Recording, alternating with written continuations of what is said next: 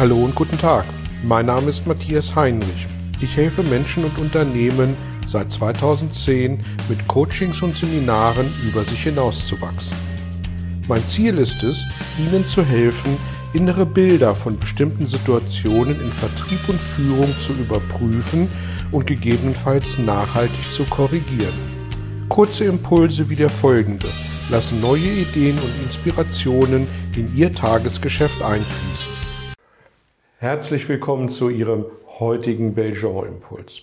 Es soll um das Thema Vorurteile gehen. Was hat es mit Vorurteilen auf sich? Wo kommen sie her? Wie können wir damit umgehen? Mitarbeitende über 60 arbeiten doch nur auf ihren Ruhestand hin. Frauen haben überhaupt kein Interesse an Führung. Und eigentlich können sie das auch gar nicht. Bewerber mit ausländischem Namen können A, überwiegend kein Deutsch. Unternehmer scheffeln dem Grunde nach nur Geld. Und Lehrer leben doch nur von Ferien zu Ferien. Solche und ähnliche Gedanken sind typische Stereotype oder Vorurteile, denen wir alltäglich unterliegen. Das ist schon schlimm genug. Richtig übel wird es aber, wenn auf Grundlage solcher Vorurteile Entscheidungen getroffen werden, deren Basis jeglicher Wahrheit entbehrt. Wie können wir uns im Tagesgeschäft bei den Entscheidungen, die wir zu treffen haben, davor schützen? Vorurteile habe ich nicht.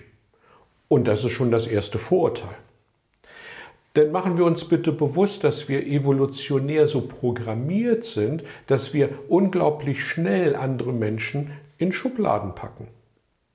Früher, also sehr viel früher, war das in der Tat überlebenswichtig.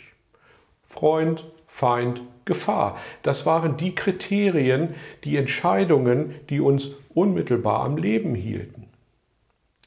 Die Rahmenbedingungen haben sich natürlich heute geändert, die Programmierung aber, die ist geblieben.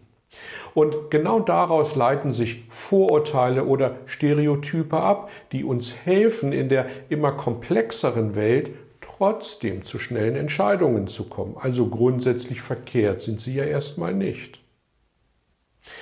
Normalerweise basiert unser Handeln zu einem großen Teil auf Erfahrungen, die wir in der Vergangenheit gemacht haben. Flankieren kommen dann Erzählungen von anderen Menschen hinzu, die wir in unsere Entscheidungsfindung mit einbeziehen.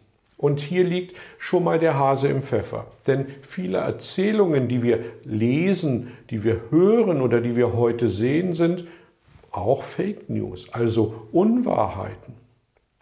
Die Wahrheit von der Unwahrheit zu unterscheiden, ist uns aber inzwischen viel aufwendiger als, naja, dann glaube ich es halt einfach.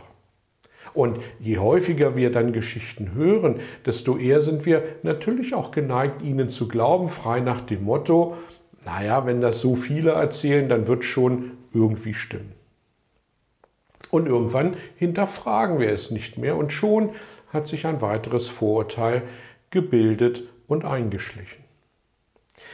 Die deutsche Sprache ist ja sehr ausdrucksstark. Wenn wir uns den Begriff Vorurteil mal anschauen, dann stecken da zwei Dinge drin. Zunächst wird ein Urteil gefällt über etwas oder über jemanden. Mögen Sie es, wenn jemand anderes ein Urteil über Sie fällt? Im Wörtchen vor steckt die Akzeptanz der Tatsache, dass eben dieses Urteil nicht bewiesen ist. Wir begeben uns also absichtlich auf Abwege. Und umso wichtiger ist es, diese Stereotype, diese Vorurteile zu hinterfragen. Kommen wir daher zu der Frage, was wir gegen unsere Vorurteile unternehmen können, wie wir damit gut umgehen können. Es sind drei Punkte. Punkt Nummer eins, Bewusstmachung. Machen wir uns also bewusst, dass wir Vorurteile haben, dass wir sie pflegen oder wie immer Sie es nennen wollen. Punkt Nummer zwei, Ursachenforschung. Und da helfen uns die folgenden Fragen. Wo kommen unsere Vorverurteilungen, unsere Vorurteile eigentlich her? Ist es eigenes Erleben oder sind es Erzählungen? Und wie übertragbar sind diese Urteile auf die jetzige Situation, in der ich mich gerade befinde? Wo finde ich Beweise für meine Vorurteile?